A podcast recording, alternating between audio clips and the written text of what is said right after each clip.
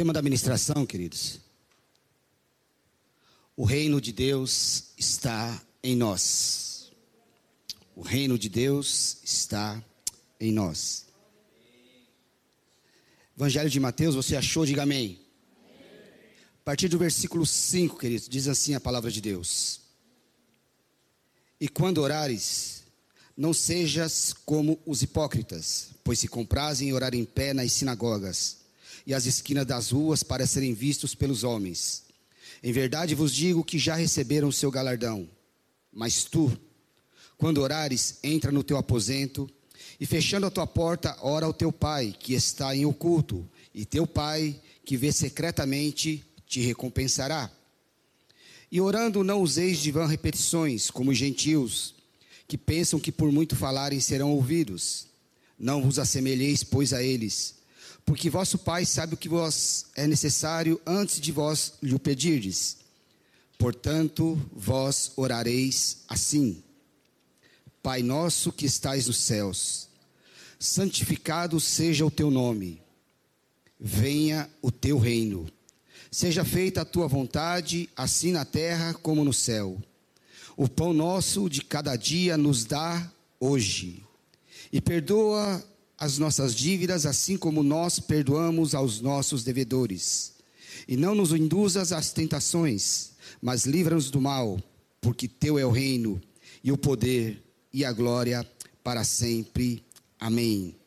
Porque se perdoardes aos homens as suas ofensas, também vosso Pai celestial vos perdoará a vós. Se, porém, não perdoardes aos homens as suas ofensas, também vosso Pai vos não perdoará as vossas ofensas. Só até aqui, queridos. Senhor, nós te louvamos, nós te agradecemos e bendizemos, papai. Te agradecemos pelo teu Espírito Santo em nosso meio. E eu te peço, papai, em nome de Jesus Cristo, prepara nossos corações para ouvir a tua palavra. Em nome de Jesus Cristo, dê a cada um aqui nessa manhã e que estão nos seus lares, papai, nos dê espírito de discernimento, papai, para entender a tua palavra, compreender aquilo que tu queres para nós, pai. Fala aquilo, papai, que nós precisamos e não aquilo, pai, que nós pedimos. Nós te louvamos e te agradecemos em nome de Jesus. Amém, queridos. Prepara o teu coração, queridos.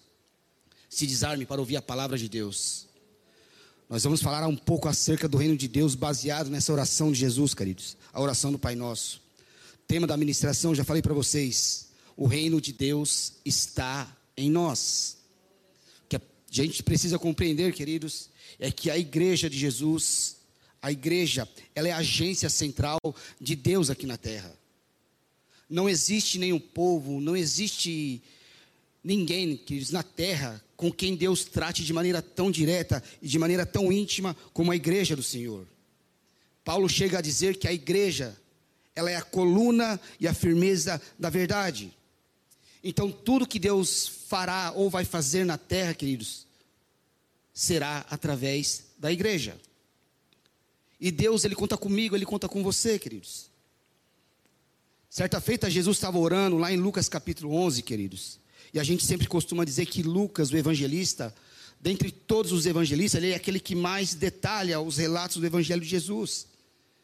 E lá em Lucas 11, Lucas ele revela o porquê que os discípulos pedem para que Jesus lhes ensine a orar.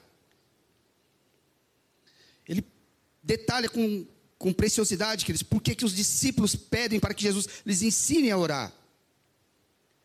Os discípulos eles estão vendo Jesus orar, estão vendo uma oração de Jesus, e eles chegam para Jesus e dizem assim: Senhor, nos ensina a orar.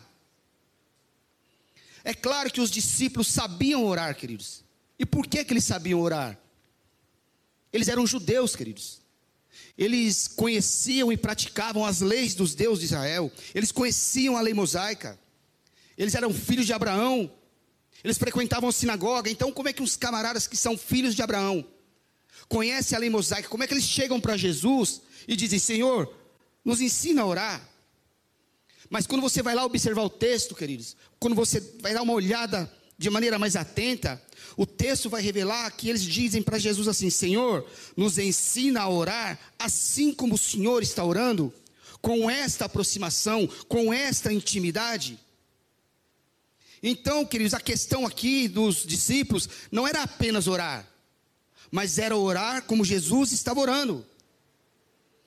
E é interessante a gente perceber, queridos, que esta oração do Pai Nosso, que nós costumamos chamar de oração dominical, dominical por quê? Porque dominical vem de dominir, de dominar, de comando, de controle. Essa oração está falando da oração do governo e do senhorio de Jesus. Nós, evangélicos, queridos, nós aprendemos o quê? Que dominical está relacionado a domingo. Mas domingo, queridos, vem de dominir, que significa dominar, que significa controle, que significa comando. Então, neste caso, essa oração aqui é a oração do reino de Deus, é a oração do governo, do senhorio de Jesus. E outra coisa boa para a gente observar aqui também, queridos, é que embora nós crescemos fazendo essa oração, ela não foi dita por Jesus para que nós repetíssemos elas como, como se ela fosse uma reza. Porque rezar, queridos, é você repetir palavras de devoção. A ideia de Jesus aqui então não é fazer do Pai Nosso uma reza. A ideia de Jesus aqui não é fazer do Pai Nosso uma repetição de palavras de devoção. Essa oração, queridos, se você prestar bem atenção, Jesus está fazendo um mapeamento dessa oração. Jesus está ensinando os pontos principais dessa oração, queridos.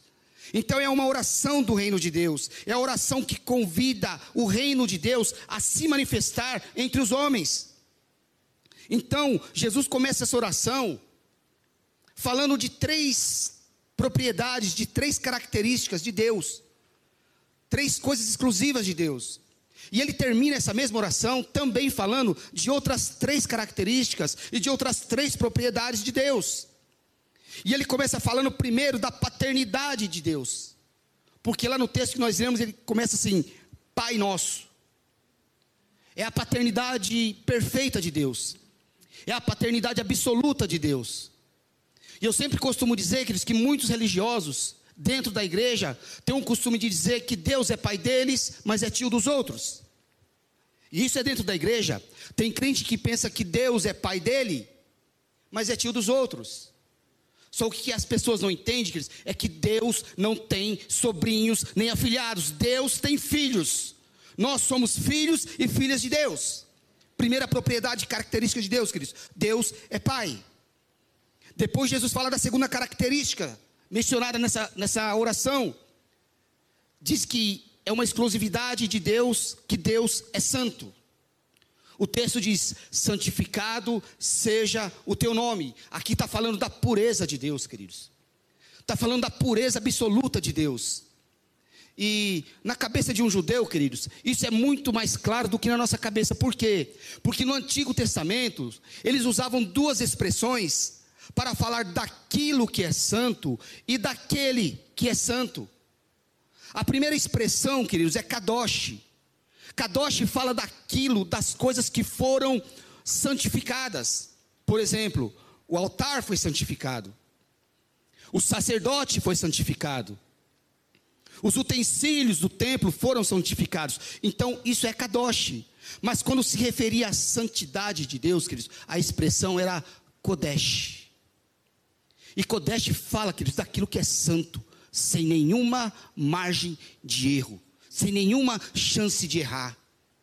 E a expressão para a santidade de Deus aqui, queridos, é uma expressão de plenitude tão grande que os serafins, lá na visão do profeta do Isaías, eles louvavam a Deus e diziam: Kodesh, Kodesh, Kodesh, ou seja, santo, santo, santo é o Senhor dos exércitos. A terceira característica nessa oração de Jesus, queridos, que é falada a respeito de Deus é sobre o seu reinado. Deus é rei. Porque no versículo fala: venha o teu reino. Todo o Antigo Testamento, queridos, retrata o reino de Deus sobre a terra e também retrata o reino de Deus sobre todo o universo. Deus é o rei de todo o universo, queridos. Ou seja, todas as galáxias, todas as constelações, todas as estrelas, tudo, queridos, está sob o comando e sob o domínio de Deus. O que, que isso significa, pastor? Significa que até mesmo Satanás e seus demônios estão subjugados, controlados e sob o domínio daquele que é rei para todo sempre. Deus é rei. Significa, queridos, que quando Jesus está falando aqui do reinado de Deus, nessa oração, Deus não está falando do reinado de Deus sobre a terra. Deus não está falando, Jesus não está falando do reinado de Deus sobre todo o universo. Nessa oração aqui em particular, queridos, Jesus está falando que esse reinado aqui é um reinado extremamente espiritual. E aqui é para nós, queridos. É um reino, queridos, que está estabelecido dentro, de um, dentro do interior de cada um de nós que se submete ao senhorio de Jesus. É por isso que Jesus termina essa oração falando de outras três características e propriedades de Deus.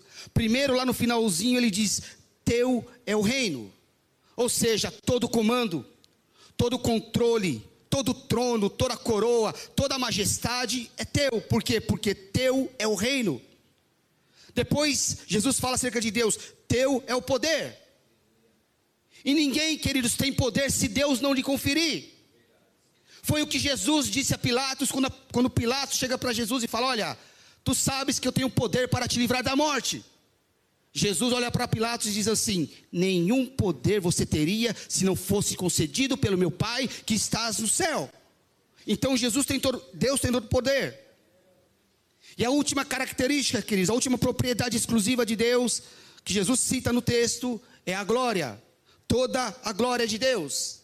E a glória é uma exclusividade, uma propriedade tão exclusiva de Deus, queridos, que lá no livro do profeta Isaías, no capítulo 40, o próprio Deus diz assim: Eu sou o Senhor, e fora de mim não há outro, e eu não darei o meu louvor a mais ninguém, e nem a minha glória a imagens esculpidas e a nenhum outro Deus. Então toda a glória é de Deus. Então o que nós vamos meditar nessa manhã, queridos? O que eu quero passar para vocês acerca desse pedido de Jesus no capítulo 6, no versículo 10. É um pedido que Jesus faz ao Pai. E lá no capítulo 6 de Mateus, no versículo 10, Jesus fala assim: ele pede para o Pai: venha o teu reino. Por quê? Porque a mensagem, queridos, do reino de Deus é a mensagem central do ministério de Jesus. João Batista, mesmo antes de Jesus começar a exercer o seu ministério, já anunciava chegar a esse reino. Então, de que reino João Batista está falando, queridos? A frustração dos judeus, queridos, que creram em Jesus e em seu ministério, é que o reinado de Deus, o reinado de Jesus, não veio assim como uma roupagem que eles queriam, não veio do jeito que eles quiseram. Lá em Lucas 17, queridos, no capítulo 17, a partir do verso 20, quando alguém chega para Jesus e pergunta acerca do reino de Deus para Jesus, Jesus responde assim: O reino de Deus ou do reino de Deus não se pode dizer que ele está aqui ou está ali. Por quê? Porque o reino de Deus não é material. O reino de Deus ele não é político. O reino de Deus não é institucional. Aí Jesus diz: O reino de Deus está dentro de cada um de vós. Com isso, querido, Jesus está ensinando que a igreja que está esperando o reino de Deus ser manifestado é uma igreja que ainda não entendeu o que significa reino. Por quê? Porque o reino de Deus já está manifestado. O reino de Deus está em você, o reino de Deus está em mim, o reino de Deus está em nós. Você é reino de Deus, queridos. E a igreja precisa entender o poder que isso tem. A igreja precisa entender o que isso significa. Primeiro nós temos que gerar em nossa mente, queridos, a consciência de que o reino de Deus, ele é maior do que a nossa igreja. Porque ainda tem muita gente que insiste em colocar, queridos, o reino de Deus na placa da fachada do seu templo, mas o reino de Deus é maior que a tua igreja. O reino de Deus é maior do que o teu ministério. O reino de Deus é maior do que a tua religião. O reino de Deus, queridos, não tem bandeira nacionalista, não tem fronteira, queridos. O reino de Deus não tem passaporte. Por quê? Porque onde estiver o servo de Deus, ali está o reino de Deus. Esse é o reino de Deus, queridos. Mas aí Jesus diz: venha o teu reino, aproxima o teu reino. E o que isso significa na prática, pastor? O que eu, na minha vida cristã diária, devo entender dessa oração de Jesus quando ele diz: Senhor, venha o teu reino. E para você que vai, gosta de anotar, queridos, primeiro, reino de Deus simboliza presença de Deus. Reino de Deus significa lugar onde Deus está presente. E presença aqui, queridos, não significa visita. Presença na Bíblia significa lugar da morada de Deus. Eu já falei aqui, queridos, o problema é que muitas pessoas traduzem Shekinah por glória.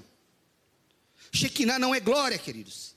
Shekinah significa literalmente lugar da habitação de Deus, lugar da morada de Deus. Reino de Deus é entender que onde eu estiver, Deus está, Deus habita, Deus mora, queridos. Toda a Bíblia, toda a palavra de Deus, queridos, ela revela o desejo de Deus se relacionar comigo e de Deus se relacionar com você. Em contrapartida, toda a Bíblia também revela, queridos. Isso aqui pode até te espantar.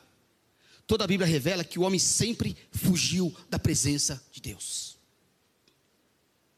Talvez você fique espantado, mas se você ler a Bíblia, queridos, você vai perceber que o homem sempre fugiu da presença de Deus. Biblicamente falando, queridos, poder é uma coisa e presença é outra coisa totalmente diferente. Por quê? Porque muitos de nós, queridos, a maioria de nós, nós queremos o poder, mas nós não queremos a presença. Por quê? Segura lá. Porque o poder, ele nos engrandece. A presença nos confronta. O poder, ele melhora a nossa performance. A presença, queridos, ela confronta os nossos pecados. O poder, revela, entre aspas, a nossa espiritualidade. Mas a presença, ela revela a nossa intimidade. E aí, queridos, diante da presença de Deus, nós ficamos nus, porque diante dele nada fica oculto. E aí é muito diferente. Por exemplo, no livro do Êxodo, capítulo de número 19, lá a partir do verso 20, Deus ele chama Moisés. E ele fala assim: Moisés, você vai pegar o povo e vai levar ao pé do monte, porque eu vou descer e eu vou falar com o povo. Moisés santificou o povo, consagrou o povo e foi levar o povo para o altar. O texto diz que quando Deus desce sobre o monte, queridos, ele desce com trovões, com relâmpagos e com fogo. Quando o povo chega ao pé do monte para receber Deus, queridos, o texto diz que quando Deus desceu, diz que o monte todo estremeceu. Então, quando o povo está lá reunido para receber Deus, que viu o monte estremecendo e fumegando, sabe o que o povo fez?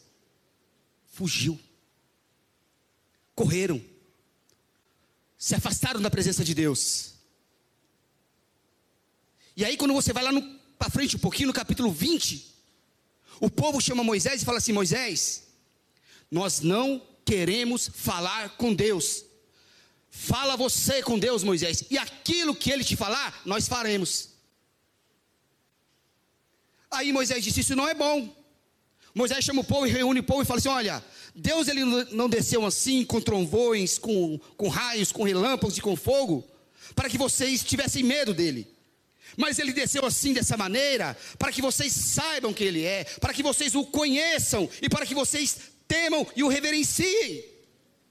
Mesmo assim, queridos, o povo disse para Moisés: mesmo assim, Moisés, nós não queremos falar com Deus. Fala você, Moisés, com Deus, e aquilo que ele te disser, nós faremos. Por que, queridos? Eu fiquei me perguntando. Porque infelizmente a gente vê muitas coisas erradas nos púlpitos. Por que, que a gente vê muita heresia? Pessoas querendo mudar a própria palavra de Deus. Por quê? Porque a multidão não quer ouvir Deus. A multidão quer ouvir por um canal. A multidão quer ouvir através de alguém. Mas nem sempre, queridos, esse alguém tem um compromisso de Moisés de passar exatamente o que recebeu de Deus. Quando a igreja ouve Deus, queridos, ela sabe quando alguém está no púlpito, está falando alguma loucura ou alguma besteira. Quando a igreja não ouve a Deus, queridos, ela se torna fanática. E aí ela segue homens e ao invés de seguir Deus. E isso é uma tragédia para a igreja, queridos. E está na hora da igreja entender que o reino de Deus é lugar da presença de Deus. Lugar da presença. Aí quando você vai lá para frente, queridos, o texto continua. Lá no capítulo 33 do livro do Êxodo, Deus chama Moisés novamente para falar com Moisés.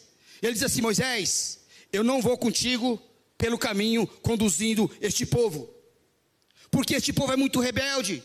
E Deus fala assim: e se eu for junto com você conduzindo esse povo, eu vou matar esse povo. Aí Deus fala assim: então Moisés, eu vou mandar o anjo do meu poder. Algumas traduções dizem o meu anjo forte. Só que Moisés é um homem de Deus que conhece a diferença entre poder e presença. E Moisés diz: Senhor, se a tua presença não for com a gente, eu não saio daqui. Eu não arredo o pé desse lugar. Por quê? Porque somente a tua presença, Senhor, vai me garantir passar pelo território de inimigo sem sofrer dano. Olha o que Deus fala para Moisés. Tá bom então, Moisés a minha presença irá contigo e te fará descansar. Deus não falou que a presença dele iria com o povo, mas disse que ia com Moisés. De tão rebelde que aquele povo era. Então o povo continuou caminhando. Só que o povo está vendo o quê? O povo está vendo o anjo. Moisés não. Moisés está vendo a presença. Por quê? Porque quem deseja mais do que poder, desfruta da presença. É isso, queridos. Então, queridos, venha o reino de Deus, venha a tua presença. Lugar de presença, lugar da morada de Deus. Outro exemplo, queridos. 1 Reis capítulo 19, diz lá que o profeta Elias está fugindo de Jezabel, depois de, vamos dizer assim, de um dos maiores avivamentos em Israel. Que avivamento foi esse? Quando o profeta matou 850 profetas. Então Elias provocou em Israel um dos maiores avivamentos em sua história. E aí, queridos, depois disso, Jezabel chega para Elias e fala assim: Elias, da mesma maneira que você matou os meus profetas, eu vou te matar. E Elias foge, queridos. Vai embora. O texto diz que Elias caminha por 40 dias pelo deserto. E diz que lá na frente Elias encontra uma caverna. E se esconde nessa caverna com medo, angustiado, deprimido, amargurado. Só que Elias, ele conhece o Deus a que ele serve, queridos. Elias conhece o Deus Todo-Poderoso de Israel. E de repente Elias está lá preso na caverna. E diz o texto que vem um grande barulho, vem um grande terremoto lá fora. E Elias pensou que Deus estava no terremoto e saiu para fora da caverna para falar com Deus no terremoto. A palavra de Deus diz que o terremoto passou e Deus não estava no terremoto. Por que, que Deus não estava no terremoto? Porque o terremoto é poder, mas não é presença. E Elias voltou para a caverna, queridos. E quando ele está novamente na caverna, diz que ele ouve um barulho, uma chuva de granizo, saraiva. E Elias novamente pensou que Deus estava nesse fenômeno. E Elias sai da entrada da caverna para falar com Deus através desse fenômeno. A palavra de Deus diz que a chuva de granizo passou. Diz que a saraiva passou. E Deus não estava também nesse fenômeno. Por quê? Porque a chuva de granizo e a saraiva é poder, mas não é presença. E Elias voltou para a caverna. E quando ele está na caverna, a Bíblia diz que agora vem fogo. E Elias é um camarada que tem muita relação com fogo e com Deus. Porque um dia foram prender Elias no monte, e o guarda disse: Ei, homem de Deus, desça daí. E ele disse: Eu sou homem de Deus, desça fogo do céu e te consuma. O fogo desceu e consumiu aqueles homens. Então Elias pensa: se vem fogo, Deus vem no fogo. E Elias sai para fora. A palavra de Deus diz que o fogo passou. E Deus também não estava no fogo. Porque fogo também é poder, queridos. Mas não é presença. Então qual é o nosso problema? Qual é o problema da igreja?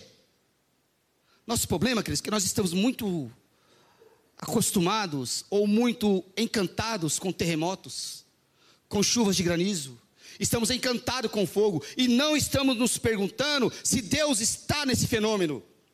Esses fenômenos até revelam de Deus, mas na maioria dos casos, esses fenômenos não são a presença de Deus. Queridos, o barulho na igreja, o estardalhaço, o movimento, nem sempre, queridos, são a presença de Deus. Aí o texto diz, a Bíblia diz, lá em 1 Reis, capítulo 19, que de repente vem uma grande bonança, vem um grande silêncio, vem uma calmaria. E da entrada da caverna diz que uma voz brada para Elias e fala: Elias, Elias, que é que tu fazes aqui? Agora era a presença de Deus. Então não ache que o barulho, queridos, é a presença de Deus. Não ache que o movimento é a presença de Deus. Deus, ele trabalha no silêncio, queridos, com serenidade. É preciso você parar um pouco para perceber a presença de Deus. Se onde eu estiver, se onde você estiver, não se manifestar a presença de Deus, queridos, tem alguma coisa errada.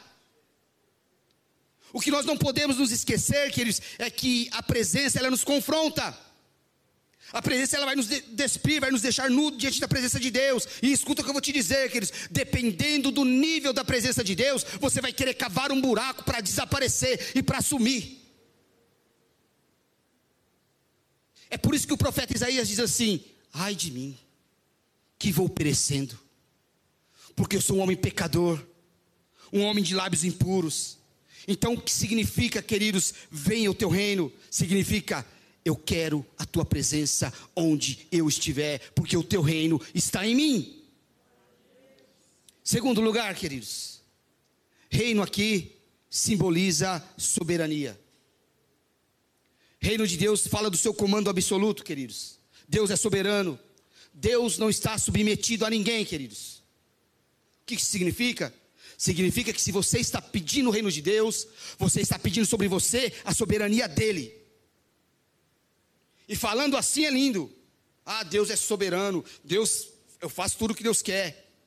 Mas o problema do evangelho que nós pregamos nesses dias, queridos, eu sempre digo isso, é que ele é muito mais romântico do que prático. E a Bíblia, eu já falei, queridos, a Bíblia não é um livro romântico. A Bíblia não é uma novela. A Bíblia não é para agradar quem a lê. Leis, queridos, não são instituídas para agradar indivíduos. Leis são instituídas, queridos, para regar a vida em comunidade e estabelecer alguns padrões. Então, se eu falo de soberania, significa dizer que algumas coisas que a soberania vai determinar sobre a minha vida não é o que eu quero. Por quê? Porque no reino de Deus, a minha vontade é o que menos conta. No reino de Deus, conta a vontade do rei, conta a vontade de Deus. Por quê? Porque no dia a dia, o que eu mais quero? O que eu mais quero é que a minha vontade prevaleça. É o que eu, o que eu era que a minha vontade se realize. Mas aí um dia Jesus ora e diz assim: Senhor, faça-se a tua vontade e não a minha. E lá em Lucas capítulo 9, queridos, lá no verso 23, ele diz assim: Se alguém quiser vir após mim, se alguém quiser vir após mim, negue-se a si mesmo, dia a dia, tome a sua cruz e siga-me. Primeira coisa que Jesus está dizendo aqui, ó, eu não estou forçando ninguém. Venha se você quiser, eu não forço nada. Tanto é, queridos, que o texto original diz assim: se você estiver tão determinado, tão disposto, que no meio do caminho você não vai querer voltar para trás. O que, que significa, pastor? Significa que se você já entregou a sua vida para Jesus, se você já colocou a sua vida no altar, se você realmente já se entregou a Deus, a marcha ré da sua vida foi quebrada. Você não tem mais vontade própria, queridos. Você não tem mais vontade própria, por quê? Porque se Ele é soberano, conta mais a vontade dele do que a tua. E se quiser vir após mim, significa pisar onde eu piso, fazer o que eu faço, seguir as minhas ordens e seguir os meus passos. Olha o que Deus fala para Israel, queridos. Lá em Números capítulo 26, Deus fala assim: vocês vão andar debaixo da minha nuvem. Quando a nuvem subir, vocês caminham, vocês andam. Quando a nuvem abaixar, vocês ficam parados. Se a nuvem ficar parada uma semana, vocês ficam parados uma semana. Se essa nuvem ficar parada um mês, vocês ficam parados um mês. Se essa nuvem ficar parada um ano, vocês ficam parados um ano. Isso é soberania. Por quê, pastor? Porque soberania, queridos, não é a sua estratégia, é a nuvem. Você espera a ordem de Deus, você espera a ordem divina. Embora você saiba o que você precisa fazer, queridos, embora você tenha consciência do que precisa fazer, é preciso esperar a ordem de Deus. Por quê? Porque tem muita gente, queridos, que sabe exatamente o que fazer, mas apanha, sabe por quê? Porque não espera a ordem de Deus. E a maioria de nós, queridos, tem essa dificuldade de lidar com soberania, que nós estamos criando filhos para serem filhos independentes. Mas diante da soberania, queridos, não existe mentalidade independente. Você faz o que Deus manda. Se Ele é soberano, você faz exatamente aquilo que Ele quer. Olha para a vida de Davi, queridos. Davi foi um homem que, desde a sua adolescência, ele já enfrentava os filisteus, já derrubava filisteus. Um camarada que era acostumado às guerras e às lutas desde a sua adolescência. E aí Davi é ungido a rei pela primeira vez na sua casa, quando Samuel, o profeta Samuel foi lá. E a Bíblia diz que ele foi ungido pela segunda vez sobre as tribos de Judá e Benjamim, pela segunda vez. E pela terceira vez ele foi ungido quando todo Israel reconheceu o seu reinado. Aí quando você vai lá em 2 Samuel capítulo 5, queridos, diz lá o texto que quando os filisteus souberam que Davi tinha sido ungido pela segunda vez, diz que os filisteus subiram para prender a Davi. E quando os filisteus subiram para prender a Davi, Bíblia diz que Davi desceu a fortaleza e foi falar com Deus, foi orar junto ao Pai. E na sua oração Davi fala assim: Senhor, eu devo ir contra os filisteus? E Deus responde: Sim, Davi, pode ir. E Davi fala com Deus: Senhor, mas o Senhor vai entregar os filisteus nas minhas mãos? Sim, Davi, eu vou entregar. Davi foi, queridos. Lutou, batalhou e venceu. A Bíblia diz que os filisteus voltaram. O texto diz exatamente assim: que um ano depois eles reuniram todas as suas forças e vieram sobre Davi novamente, dessa vez para matá-lo. Não era mais para prender Davi. Agora eles queriam matar Davi. E quando eles subiram novamente para querer matar Davi, diz que Davi novamente desce a fortaleza para falar com Deus. Só que dessa vez Davi desce chorando. Por quê? Porque agora a situação é mais grave. E quando Davi desce a fortaleza para falar com Deus chorando, ele fala: Senhor, eu devo ir novamente contra os filisteus? E Deus fala: Não. Não, Senhor. Não, Davi. Então, Senhor, o que é que eu faço? Vaza. Corre, se esconde. E Davi deve ter pensado: quando eu tinha 14, 15 anos, eu não corria desses caras? Eu matei um que dava dois de mim? Agora que eu sou rei, tenho um exército, eu vou fugir? Só que Deus olha para ele, é, vai fugir porque eu estou mandando. Eu não sou soberano? Foge, vaza. Se esconde aonde, Senhor? Foge para onde? Davi, vai para trás da floresta.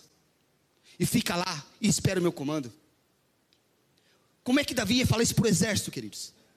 Como é que o rei chega e fala: Olha, eu falei com Deus e Deus mandou a gente, ó, fugir, correr, vazar. Bíblia diz, o texto diz que Davi fugiu, se escondeu atrás da floresta.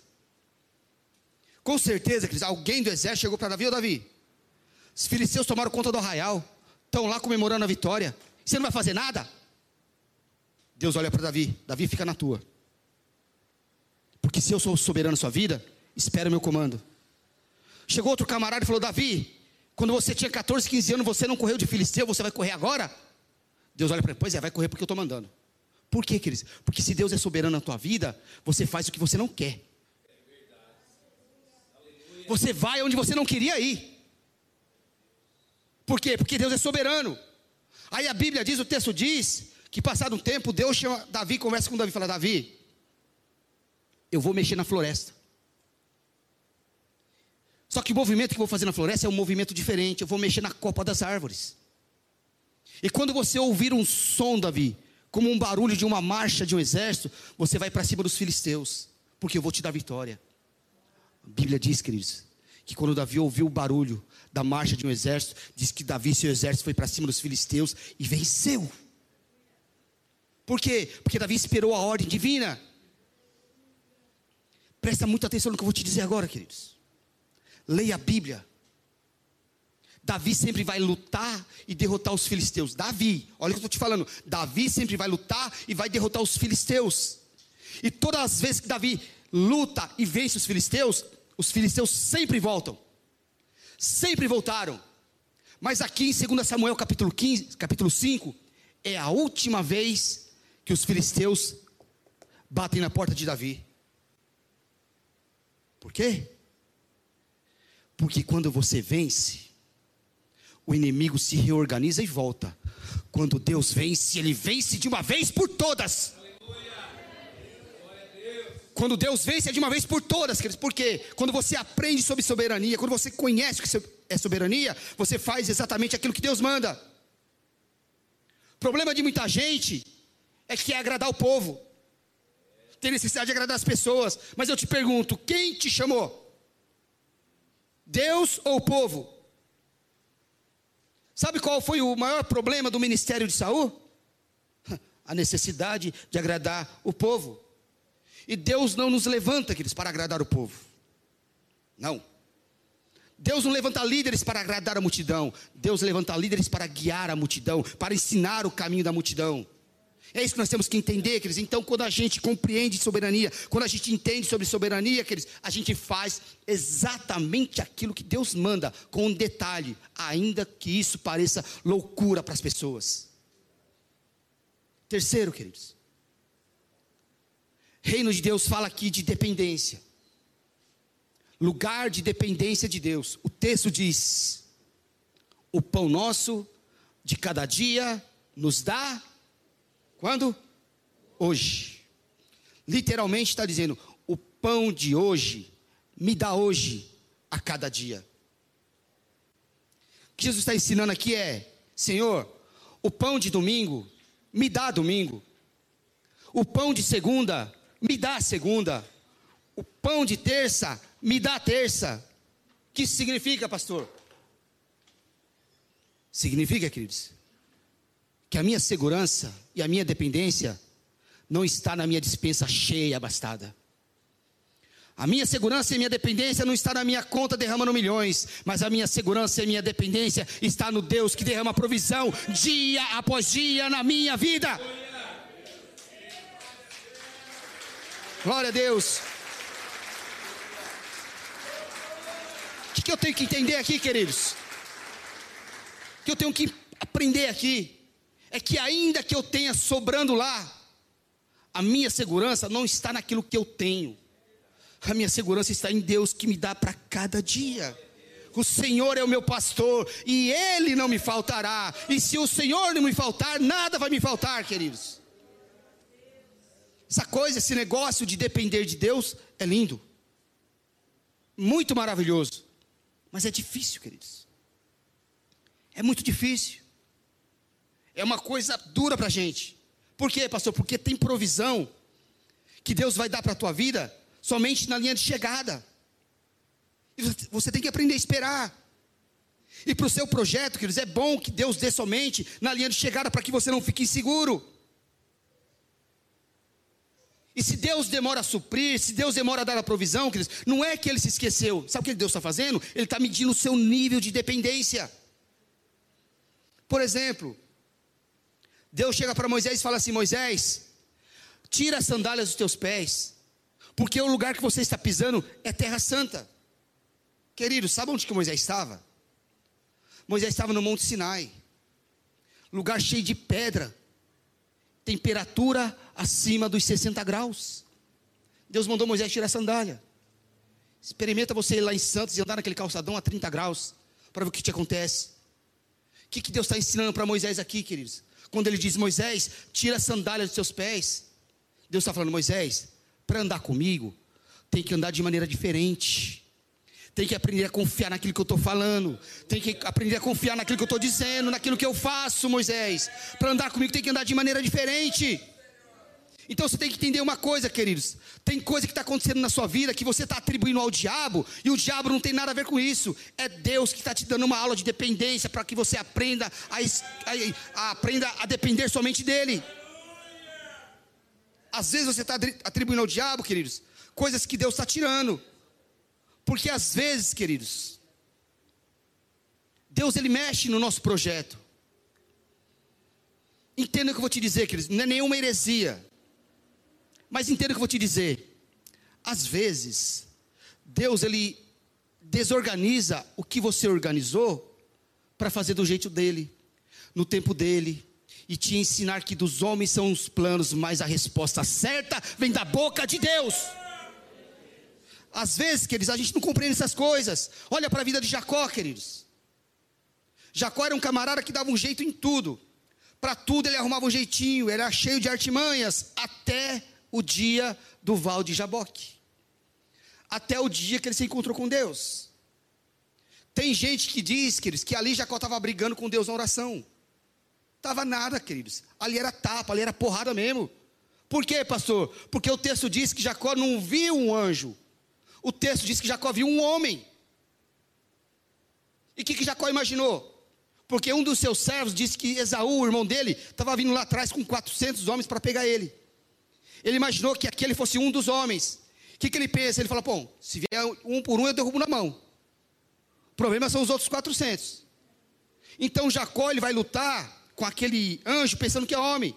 E ele começa a lutar e diz que o anjo começa a se desviar, começa a sair do raio de ação de Jacó. Até o momento que a Bíblia diz que o anjo tocou. O anjo tocou, por quê? Porque Deus não bate, queridos. Deus ele toca que ele sabe onde toca. E quando o anjo tocou na juntura da coxa de Jacó, disse que Jacó desmontou. Diz que Jacó não teve mais firmeza. Por quê? Porque quando Deus mexe na tua estrutura, naquilo que você confia, você desmonta.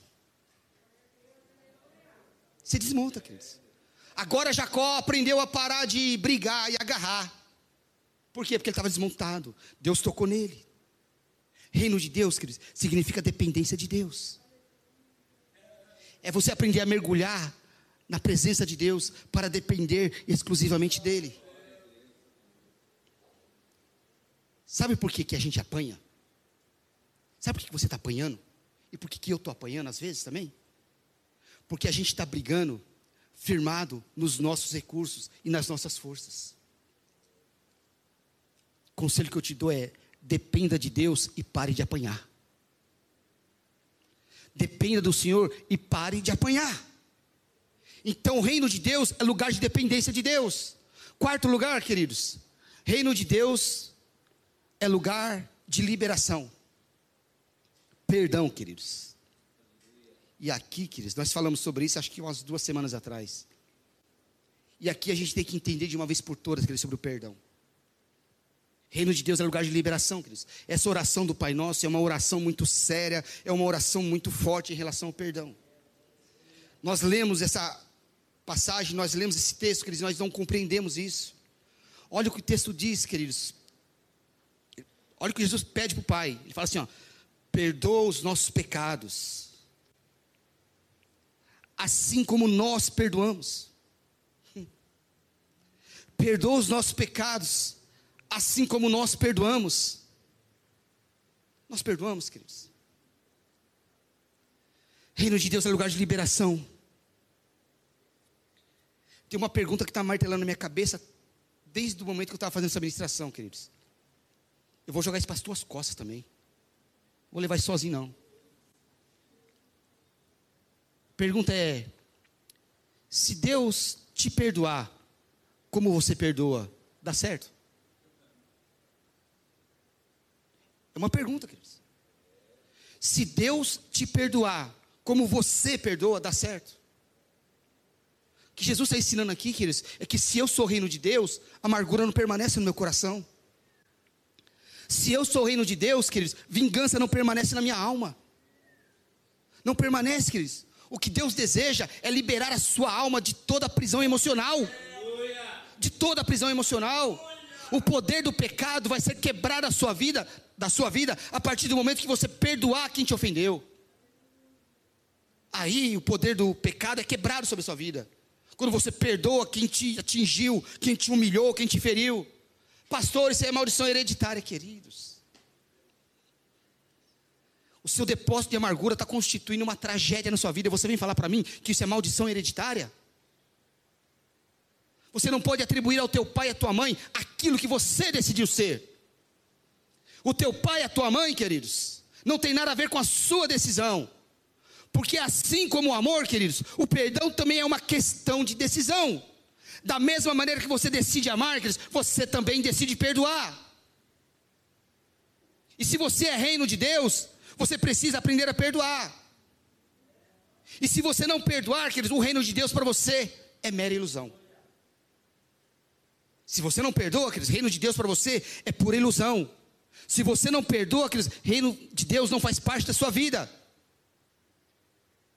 Preste atenção no texto, por misericórdia, Cristo. Olha que Jesus diz: Pai, perdoa os nossos pecados, assim como nós perdoamos, assim como nós perdoamos, assim como nós perdoamos os nossos devedores.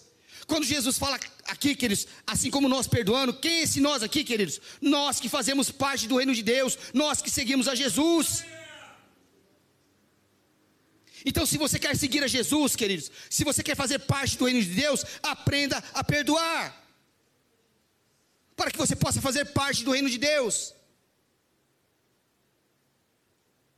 Quinto lugar, queridos. Quinto lugar para a gente encerrar, que já está dando a hora. Reino de Deus fala de intimidade. Versículo 10. Jesus diz: Venha o teu reino. Está falando para Deus se aproximar. Está falando para Deus chegar perto. Só que a grande questão, queridos, é que a religião ela não te aproxima de Deus. Religião não te aproxima de Deus. O que te aproxima de Deus, queridos, o que te leva a Deus, o que te faz ter intimidade com Deus, é somente Jesus. Por quê? Porque a oração religiosa, a oração do religioso, queridos, ela não te aproxima de Deus. É uma oração que cumpre somente um ritual, é para desencargo de consciência por isso, queridos, que tem muita gente que se ajoelha para orar e diz assim: não estou sentindo nada, não consigo sentir nada quando estou orando. Por que, que não sente nada? Porque a oração do religioso, queridos, não te aproxima de Deus. É somente para cumprir um protocolo, é somente para cumprir um ritual e não te aproxima de Deus. E nós lemos o texto, queridos, geralmente a oração do religioso é em meio às multidões, para que as pessoas vejam, para que as pessoas ouçam, e não te aproxima de Deus. Só que Deus, na sua palavra, o que ele diz no texto que nós lemos, queridos? Quando você for orar, entra no teu quarto, feche a porta, ora ao teu pai em secreto, e ele que está em secreto, ele te recompensará. Por quê? Porque o que Jesus veio fazer foi trazer Deus para perto de mim e para perto de você. Entenda, queridos. Entenda. Deus ele te fez e me fez templo e santuário do seu espírito. Para quê? Para se relacionar de maneira mais íntima comigo e com você. Deus ele não quer estar com você, Deus ele quer estar em você, queridos. É dentro de você que Deus quer estar. E só se tem intimidade com Deus, queridos, estando na presença de Deus. No mundo, queridos, não temos como ter intimidade com Deus. Por quê? Porque o mundo nos afasta de Deus. O mundo nos afasta da presença de Deus. O mundo nos afasta do seu reino. E o mundo nos contamina, queridos. Tem uma parábola que Jesus conta. Evangelho de Mateus, capítulo 13, a partir do verso 33 e diante. Diz lá, queridos, que o reino dos céus é semelhante a um fermento que uma mulher tomou e escondeu em três medidas de farinha até ficar tudo levedado ou tudo fermentado. Jesus está falando do reino de Deus ali. Na Bíblia, queridos, na palavra de Deus, a mulher, ela sempre foi utilizada para retratar diversas figuras. Por exemplo, na Bíblia, Jerusalém é retratada como sendo a figura de uma mulher. A igreja, na palavra de Deus, é retratada, é utilizada como sendo a figura de uma mulher. Nações, queridos, na Bíblia, também são retratadas como sendo a figura de uma mulher. Mas na parábola que Jesus conta, queridos, essa mulher, ela simboliza um sistema mundano maligno que contamina o reino de Deus. O fermento ali é o veneno que contamina. O fermento dos fariseus. Só que o pior, queridos, isso que é o pior. Jesus não está falando de uma igreja sendo contaminada. Jesus não está falando de uma denominação sendo contaminada. Jesus está falando do reino de Deus sendo contaminado. E aí é perigoso, queridos. Porque não se pisa no mundo sem ficar contaminado. Não se coloca os pés no mundo sem se sujar e ficar contaminado. Esse é o problema. Então, o que é que está acontecendo com o reino de Deus nos nossos dias, queridos? O que, que acontece com o reino de Deus nos nossos dias? As pregações hoje são para adequar às necessidades das pessoas e não mais os pensamentos de Deus. Por quê? Porque não importa o que mais Deus pensa, não importa o que Deus fala, o que importa agora é a minha satisfação, o que importa é a minha alegria. As pregações e os louvores agora têm que atender uma expectativa, queridos. Como se os pregadores e os ministros de louvores tivessem a obrigação de agradar as pessoas e não a quem ele chamou que é Deus. Esse é o grande problema. Mas no que se refere, escuta isso, queridos, no que se refere à igreja, no que se diz respeito à igreja, Deus ele tem compromisso com ela. E ele, pelo seu espírito, sabe o que a igreja precisa, e ele dá para essa igreja aquilo que ela precisa receber. E para você entrar no reino de Deus, queridos, você tem que ser esculpido igual se esculpe uma estátua de madeira. Como assim, pastor? Tirando lasca por lasca, tirando os vestígios do velho homem. Quer entrar no reino de Deus, queridos? Você precisa ser moldado. Por quê? Porque existem pessoas, existem igrejas, queridos, que perderam completamente a intimidade com Deus perderam completamente, queridos. Deixaram de ser reino de Deus, foram contaminadas pelo mundo e estão traindo o noivo. Estão traindo Jesus. Não importa mais o que Deus pensa. Não importa mais o que Deus fala. Importante agora é eu estar bem. Importante agora é que eu possa viver da maneira que eu quero. Importante agora é eu estar alegre. Reino de Deus é lugar de intimidade, queridos. Nós não estamos aqui para viver de qualquer maneira, queridos. Nós não estamos aqui para viver com o pé na igreja e com o pé no mundo, como se Deus não estivesse nem aí, e Ele está. Nós estamos aqui para ser reino de Deus. Ou seguimos, queridos, os caminhos revelados pela Bíblia, e esse caminho é Jesus, para nós sermos reinos de Deus e nos tornarmos reinos de Deus, ou a gente está aqui perdendo nosso tempo. Ou nós, queridos, assumimos o caminho estreito o caminho da cruz para nos tornarmos reino de Deus aqui na terra, ou nós estamos aqui vegetando? Estamos aqui passando nosso tempo. Ou seguimos aquilo que a Bíblia manda, aquilo que Jesus fala, ou nós vamos vegetar, queridos. Por quê, pastor? Evangelho de João, queridos, capítulo 3, verso 3, sabe o que Jesus fala? Sabe o que Jesus diz? Em verdade, em verdade, eu te digo que se alguém não nascer de novo, não pode ver o reino de Deus. Não pode ver, quanto mais ser reino de Deus. Onze e meia, queridos.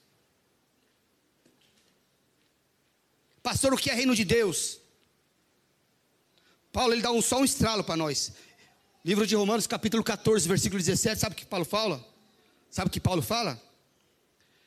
Porque o reino de Deus não é comida nem bebida, mas é justiça, é paz e alegria no Espírito Santo de Deus. Seja reino de Deus, queridos. Amém? Essa é a palavra, queridos. Aplauda aquele que é digno de toda glória, de todo louvor e de toda adoração. Amém?